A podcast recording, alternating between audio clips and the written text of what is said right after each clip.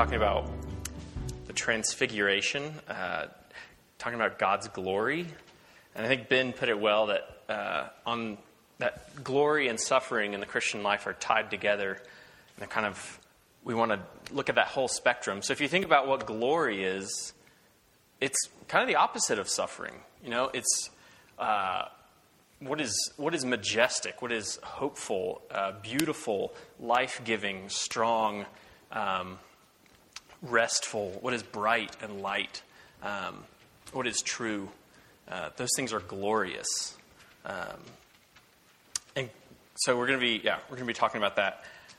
I think a lot of us don't understand what glory is. I still have... It's just a very, it can be a very abstract thing um, that we just don't understand uh, because we don't really see glory in our day-to-day lives. Um, and I think that it kind of keeps us from understanding who Jesus is.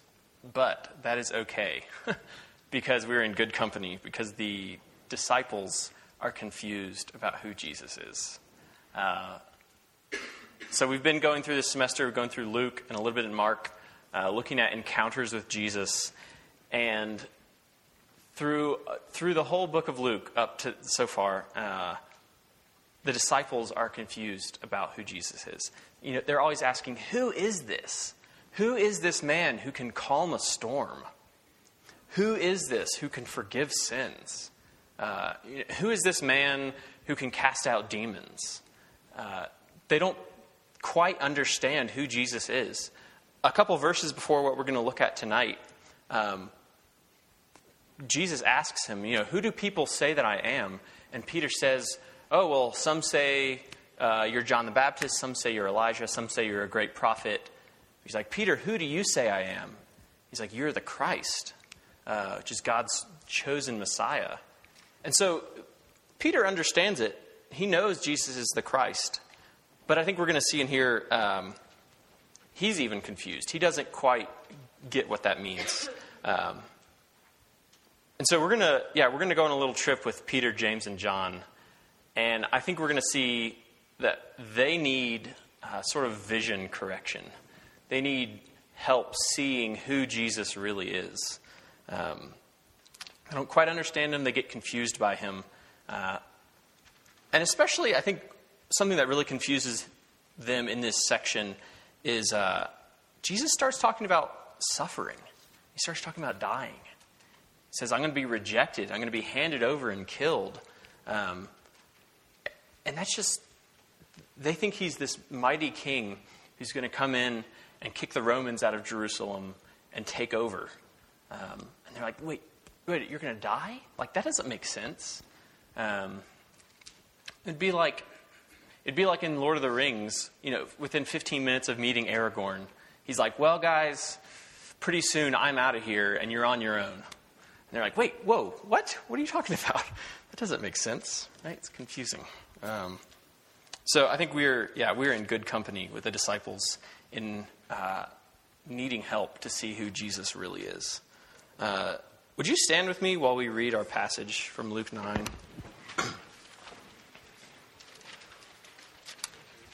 This is Luke nine, verses twenty-eight through thirty-six. Now about eight days after these sayings, he took with him Peter and John and James and went up on the mountain to pray. And as he was praying, the appearance of his face was altered, and his clothing became dazzling white. And behold, two men were talking with him, Moses and Elijah, who appeared in glory and spoke of his departure, which he, w- which he was about to accomplish at Jerusalem. Now Peter and those who were with him were heavy with sleep, and when they became fully awake, they saw his glory and the two men who stood with him. And as the men were parting from him, Peter said to Jesus, Master, it is good that we are here. Let us make three tents, one for you and one for Moses and one for Elijah, not knowing what he said. And as he was saying these things, a cloud came and overshadowed them, and they were afraid as they entered the cloud. And a voice came out of the cloud saying, This is my son, my chosen one. Listen to him. And when the voice had spoken, Jesus was found alone, and they kept silent and told no one in those days anything of what they had seen. Would you pray with me? Father, Son, and Holy Spirit, thank you for your word. We are so thankful that here we have uh, the words of life pointing to Jesus. Uh, we're thankful that you would um, reveal yourself to us in a way that we can study and dig into and read and wrestle with and share with each other. Uh, Lord, I pray that you would um, that you would help me uh, help us to understand um, what you're saying in this passage through Luke, through Peter, James, and John, through Jesus and Moses and Elijah. Um, Lord, help us to understand um, who you are. Um, I pray that you would uh, send your Spirit, and Lord, that you would uh, break our hard hearts that are selfish and tired, um, and that don't want to expend energy thinking about things. But Lord, um, I pray that we would see Jesus as more beautiful and more believable uh, than we do now. Um, Lord, be with us and help us. We pray these things in your name. Amen. Mm. So Moses and Elijah, uh, most of you probably know of them or have heard of them, maybe from like children's stories growing up. Um, Moses, you probably know about from the, the Prince of Egypt movie, you know, where he's he's the Hebrew uh, who grows up in the Egyptian king or Pharaoh, grows up in his courts, um, and he leads God, he leads God's people out of slavery. Uh, but Moses also was the one to, uh, in the book of Exodus, once they've left Egypt and they're in the, the wilderness, Moses is the one who receives and he writes down the Ten Commandments. Um, well, he he receives these giant stone tablets with them on them. Uh, yeah, and, and so he was, you know, he's a well-known Hebrew. Uh, Elijah was a prophet uh, in In the Old Testament. He preached against false gods like Baal. He would go around saying, no, no, no, stop worshiping these false gods that don't exist. Come and worship the true and living God. Uh, come back. Um, so these two, Moses and Elijah, these two were, they were kind of Hebrew heroes. Uh, Peter, James, and John would have known them. Uh, they would have revered them. They would have, they would have known all the stories. They knew why they were significant. Uh, in the history of God's people. Um, even sometimes uh, the Old Testament is referred to as Moses and the prophets. When uh, when the New Testament writers and Jesus himself even, when they ref- when they want to use like a shorthand term for the whole Old Testament, they say Moses and the prophets or the law and the prophets. Um, so Moses and Elijah were, in a sense, they're a representative of the whole Old Testament. Um, and and Peter, James, Peter, James, and John would have known this. They would have uh, they would have picked up on that. Like, oh, whoa, Moses and Elijah are here, the law and the prophet. Um, so so we read that that Jesus takes them up on the mountain to pray. Uh, these three followers of his. Uh, but why did so? I think my first point I want to know is why did Jesus bring them up on the mountain? Um, why would he take them up there with him? And this is not just kind of like, oh, let's go see some people who have come down from heaven, who have been dead for several, several hundred years. Uh, and this is not like, let's do a meet and greet with your childhood heroes. Um, this is not like, come to the mall and see the Power Rangers and they can like sign your little autograph book. Um, no, Jesus... He brings Peter and James and John up on the mountain with him to demonstrate who he is, who Jesus is. He wants to give them more of a taste of his identity, of his true nature. Um, so Moses and Elijah come and they speak. They says they came in glory and spoke of his departure. Jesus' departure. This is something he had mentioned like six verses earlier. He says, the Son of Man must suffer many things and be rejected by the elders and chief priests and scribes and be killed and on the third day be raised. So Peter, James, and John, they had heard about this.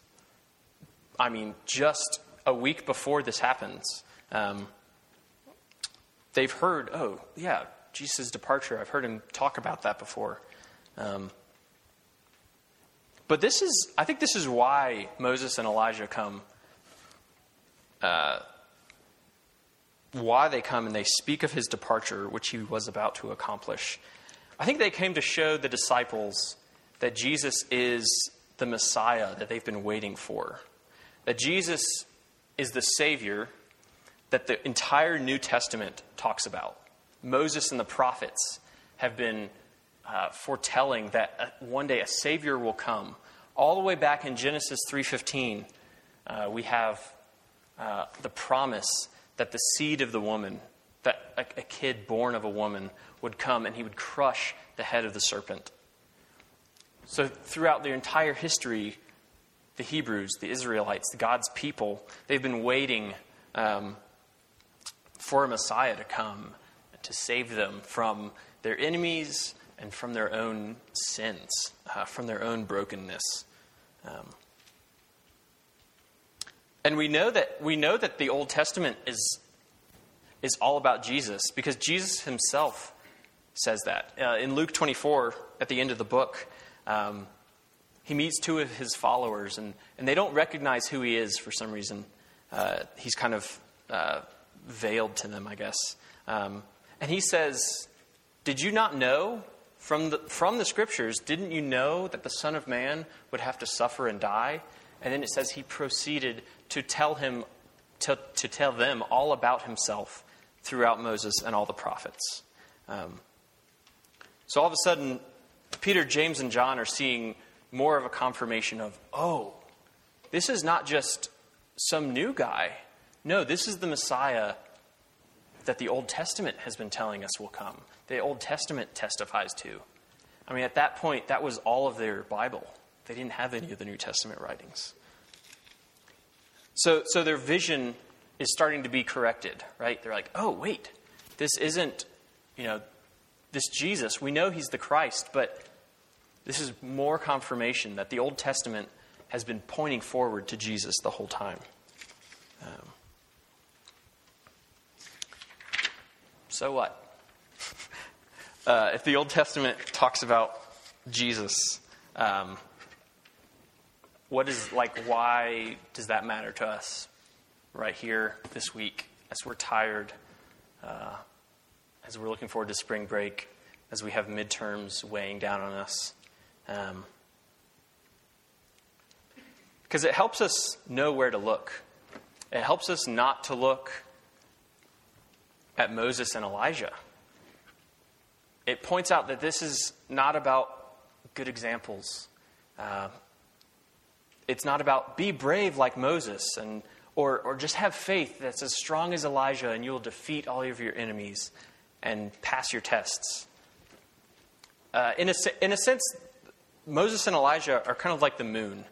The moon can be incredibly bright and beautiful. Sometimes you can even read read by it if it's bright enough. But what happens when you actually discover what the moon is? You learn that the, the sun actually reflects off of it, and that's what gives it its light. And after you learn that, you don't keep talking about how bright the moon is. You're like, oh man, look at all that light coming from the moon. No, now that you know where the light comes from, you point to the sun, to the true source of that light. So Moses and Elijah are here. They're here to point to Jesus. Um, that to illuminate him, to say, no, no, no, no. Don't take the Bible, don't take the Old Testament as a bunch of good examples. Like, oh man, just be like Daniel, you know, in the lion's den, just pray hard and you'll be delivered. It's saying, no, no, no. The whole Old Testament is pointing forward to Jesus, to the one who will suffer and die for his people. Um, Jesus is the purpose of the entire Bible. And if we miss this, if we miss this paradigm of of mistaking of mistaking things for Jesus, for glorious things, uh, that gets us in a lot of trouble. Um, think about um, think about power or security. Like, if I just get this job, if I just get this internship, I will be comfortable. That's where life will be. I will be satisfied. But the the good things, they aren't necessarily like life-giving in and of themselves, but they point to something that's better. What about sex or looking at porn? When we look at them, we mistake them as something that's life-giving, that is glorious, um, that will bring us satisfaction. But then we get there, and it's like standing on the moon. It's like, where's all the light? It's like standing on the dark side of the moon. um, that isn't, that we find out that's not where glory in life is. Glory in life is not trying to imitate some good examples from the Old Testament. Um, yeah, none of those none of those things work like they should when we treat them as kind of an ultimate source of life. Um, And when we miss that, we miss the entire point of the Bible. Um, because it all points to Jesus. Um, so Moses and Elijah, I think this is so cool. We have the Old Testament standing here with Jesus in front of Peter, James, and John, some of the writers of the New Testament who are going to write part of the Bible to us. And they're saying, no, it's not about... It's not about keeping the law, and it's not about being a good person or being moral or keeping, you know, following a good example. It's about Jesus. Everything points to him. Um, so next, uh, next, let's look at okay, the voice in the cloud. Um, that's kind of a big deal. So, sort of in the in the shock of seeing Jesus in all his glory. Uh, and Moses and Elijah there with him, he, Peter offers to set up tents. He's like, oh, yeah, let me uh, set up some tents for you. It's it's a good thing I'm here. Um, I, this is probably referring uh, to something called the, the Feast of Booths or the Feast of Tabernacles. It's another word for a tent. Um, and it was a Hebrew tradition of of waiting for the Messiah to come. They would go and they would set up tents in the middle of the desert, um, awaiting the return of Elijah, which is kind of prophesied at the very, very end of the Old Testament. Um, but in, in Mark's narrative, so Matthew, Mark, and Luke all talk about the transfiguration. They all talk about this time on this mountaintop. Um, and Mark says that Peter isn't sure of what to say because he's terrified. He's not just kind of like, oh, I'm going to like make a sarcastic joke, or I'm just going to say something that's nonsense. He's frightened. He's he's feeling the weight of terror, of just awe at seeing the Ancient of Days, Jesus, the Messiah, in his glory. He's undone. He's kind of unsure of what to do or say, and he's just, okay, uh, let me, hey, how about I set up some, some tabernacles for you? Um And then in the midst of this, in the midst of his confusion, uh, a very clarifying voice comes. The cloud comes and it covers the mountain, and a voice comes out of it. Now, that seems really weird to us, right? Like, you're up on a mountain, and there's some clouds, and you hear a voice. You're not thinking, oh, it must be God speaking to me. You're probably thinking, okay, maybe it's like a lost hiker, or it's someone coming to like mug me and steal my nice camping gear. Um, you're pro- probably not thinking it's God, but uh, Peter, James, and John had a little bit different of a vantage point.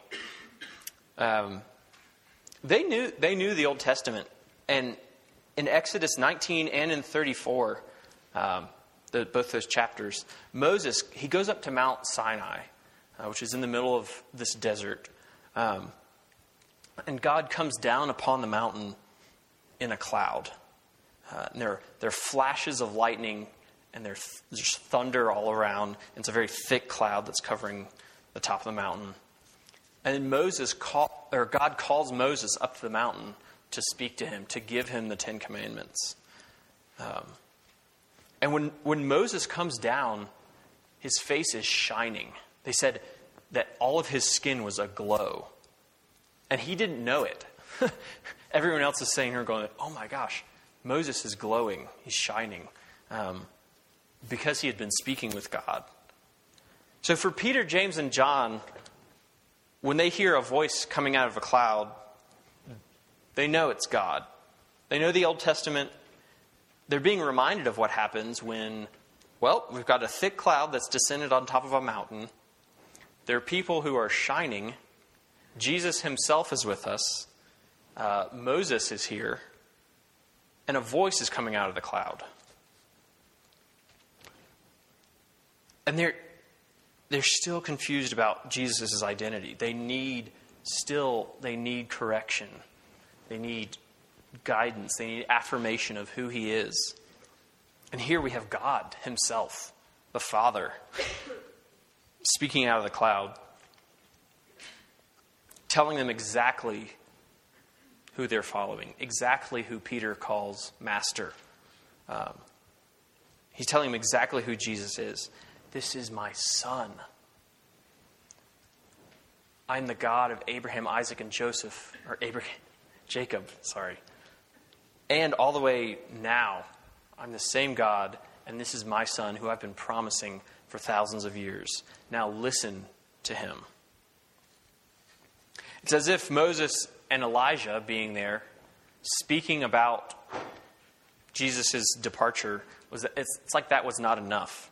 Um So God kind of pulls out the big guns. Um, but this isn't new either. Like hearing God's voice speak about Jesus. Um, in Luke three, when Jesus is baptized by John the Baptist, there's a voice from heaven saying, "This is my son in whom I am well pleased." So, so it's like, I think we're just like the disciples. We say, oh, we might say, okay, Jesus is the Son of God. But we need constant affirmation and reminders and correction, drawing our vision back to this is Jesus. This is the Redeemer, the Savior, who has come to suffer and die for sinners. So God's pulling out all the stops, convincing Peter and James and John and us that this is Jesus is his son, he's the Messiah, and he's worthy of our attention and our worship. Um, so, lastly, let's let's look at what Moses and Jesus and Elijah were talking about. In verse thirty-one, it says, "When Moses and Elijah show up, they show up in they appear in glory, and they speak of his departure, which was a, he was about to accomplish." In Jerusalem. This is kind of weird. Like, in the midst of people appearing from heaven and Jesus shining in his glory, and they start talking about his departure, his death, his leaving. It's like, in this glorious, amazing, majestic, huge moment, they're on the top of a mountain. Moses and Elijah have come down from heaven, and they're like, all right, let's talk about you dying. It just seems strange. The the word for departure here, the Greek word is exodus. That's something that Moses knows a lot about. It's hearkening back to Israel being redeemed out of Egypt. There's, that was no small feat. That was no kind of walk in the park. It's like, Over over six hundred thousand Israelites, they just up and they fled out of Egypt. There's a huge exit. It's kind of a very certain event, a decisive leaving. So why would they talk about him leaving, his departure, his exodus, in the middle of this glorious scene? And here's, I think, where, where this passage really challenges us and really will shift our paradigm of what we think of suffering and what we think of glory. He doesn't just appear in glory for the shiny clothes and to hang out with some old friends, but he has a reason. He has a reason for allowing the disciples to see this and for us to see it through their writing. If we read back a couple of verses to twenty-one and twenty-two, Jesus says he will be rejected, he will be handed over, and he will be killed. That's suffering. That doesn't make sense. He's supposed to be the Savior, the Messiah, come to save God's people, to gather them. Um, he's the King. He's supposed to come usher in the kingdom and to rule in justice and goodness and truth. He's supposed to save us from our sins. He's supposed to calm the storms of life. And then all of a sudden, there's all this talk about suffering and death and leaving. And then about ten verses later, he talks about it again. Let these words sink into your ears. The Son of Man is about to be delivered into the hands of men.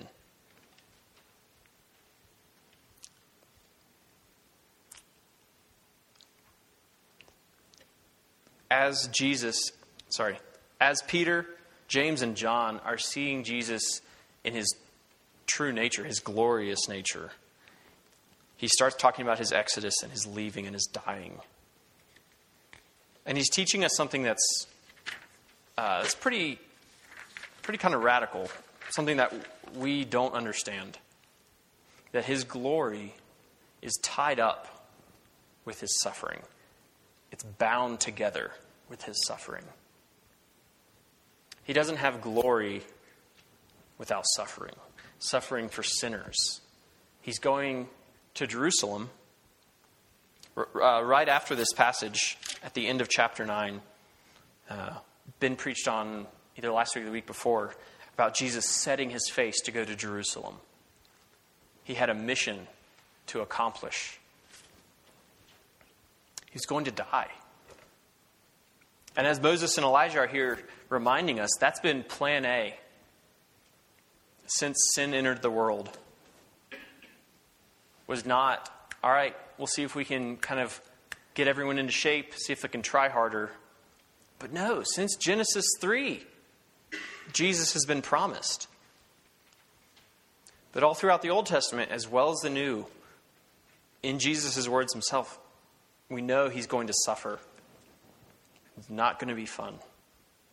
He's going to bear the weight of the sins of his people, of sinners, of people who are far off, who are weak, who don't really care about him. But his glory is so closely wed to his suffering that he can't separate the two. You remember we talked about Moses and Elijah speaking of his departure, which he was about to accomplish, his mission that he's going to do. In John seventeen, in what's, uh, it's called the high priestly prayer. And Jesus is praying to his Father, and he said, I glorify you on earth, having accomplished the work that you gave me to do.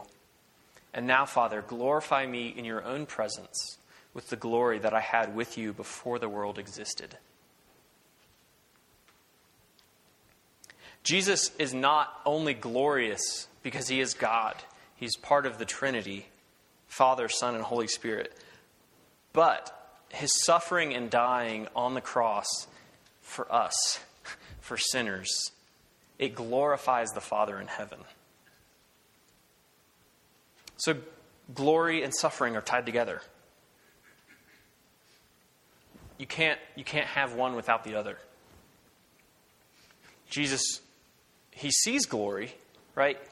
He knows I'm going to I'm going to glorify the Father by accomplishing the work that he has given me to do, saving sinners. And God will glorify me with his own presence in heaven. So he knows that true glory, true goodness and hopefulness and brightness and life is not running away from suffering, but it's, you have to go through it. So, how how does this change how we think about glory? Or life? Or suffering? I think we have to ask ourselves, and it's something I've been asking myself the last couple of days, and it's, uh, I don't like it. Uh, do we want glory and life and hope that's easy? Or do we want it true glory that's hard won? Um, some examples that I can think of of where this applies in life. Um, with your parents, uh, your relationship with your parents. Is it better... I have a hard relationship with my parents. Uh, we just, yeah, it's very frustrating. And it's hard to love them. um, but is is true life found by, if I, if I want that to live, to thrive, to grow, to be glorious and beautiful, that relationship with my parents, do I avoid suffering? Do I just, well, maybe I'll just call them once a month so we don't really have to interact and I won't go home and visit very often. Do I avoid suffering, or do I plunge into it? Having hard conversations and spending time with them and keeping up with them, um, and having honest conversations about how they've hurt me and how I'm sorry I've hurt them. Pressing into that relationship. Um, I think I, th- I think that's where Jesus is showing us that life and glory and goodness is through suffering to glory and not skirting around it or, or running right away from it. That suffering and things that are hard, we have to go through them for the good things. What about what about a roommate who's really hard to love? How do we find life and glory in that struggle to learn to love them? Uh, do we do we just escape from it? Kind of like, well, don't know how to do that, so I'm going to go over here and see you later. Um, do we just escape? Or do we press into that? Do we press into someone who frustrates us or who's hard to love or just confusing? I don't know. I don't know what they want. They seem they seem to want something different every day, um, or just someone we don't like. Um, do we avoid them, or do we press harder into that relationship and learn to love them by dealing with things that are they're hard, they're not fun. We have to struggle. We have to fail, and we have to learn, and we have to get back up again and continue Uh, to try to love them. Or here's one. How about sex? Uh, think about pornography or kind of sleeping around with anyone you can find versus marriage. Uh, pornography, it's easy. It doesn't require any commitment. There's no complicated relationship involved. You don't really have to sacrifice anything. You can have it on demand when you want it, on your terms. Right? There's no, there's no suffering there. At, at least it seems like at first.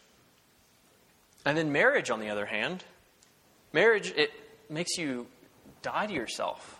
You have to give up things that you love. You have to start to prefer the other person over yourself. You have to say, no, something that hurts me is better for them. I'm going to go do that. I'm going to love them. I'm going to lay down my life for them. And it, it requires you to be vulnerable. They see who you really are. They see all your good and bad parts.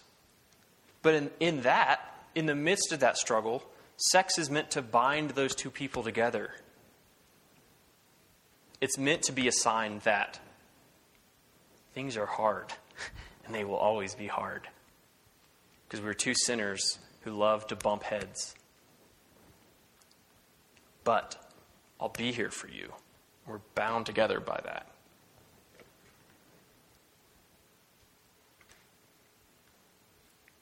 So glory and goodness and beauty in that is not found by just escaping, running away from hard things, locking yourself in your room.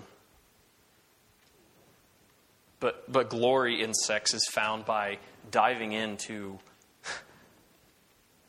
the mess of marriage that's worth making. We know it's worth making because God made it, and he said it's good, and he loves it. Um,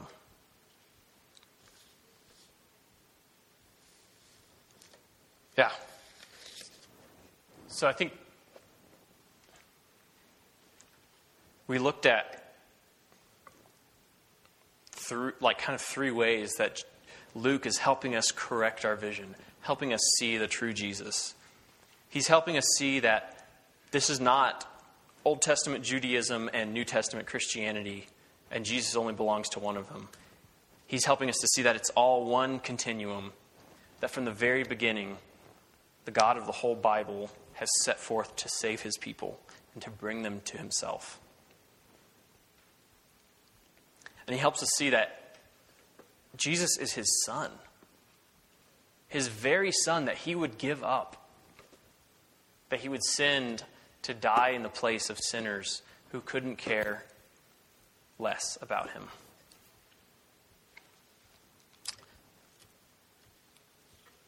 And then it, it corrects, maybe in probably the most practical way, of just how do we see life? If we're living life as followers of Jesus, do we escape from life? Or do we walk into it knowing it will be hard, but knowing that Jesus has been there and he will be there with you?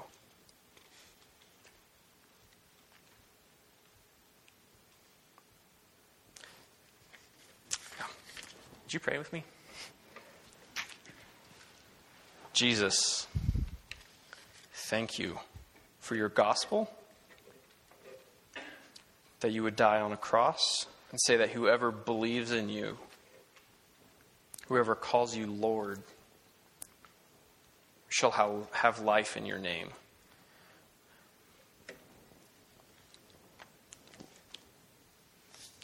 Lord, we're, we're thankful um, for the passage that was read earlier, that after we have suffered a little while, the God of all grace, who has called you to his eternal glory in Christ, will himself restore, confirm, strengthen, and establish you. Lord, to you be the dominion forever and ever. We pray uh, that you would help us to see Jesus with new eyes, um, soften our hearts, that we would be captivated and caught up um, in the glory of God who would suffer for his people. Jesus, we thank you for your faithfulness. Uh, we pray that we would that you would continue to, to pierce our hard hearts with the hope of your gospel, the good news that you would die for us. And it's in your name that we pray. Amen.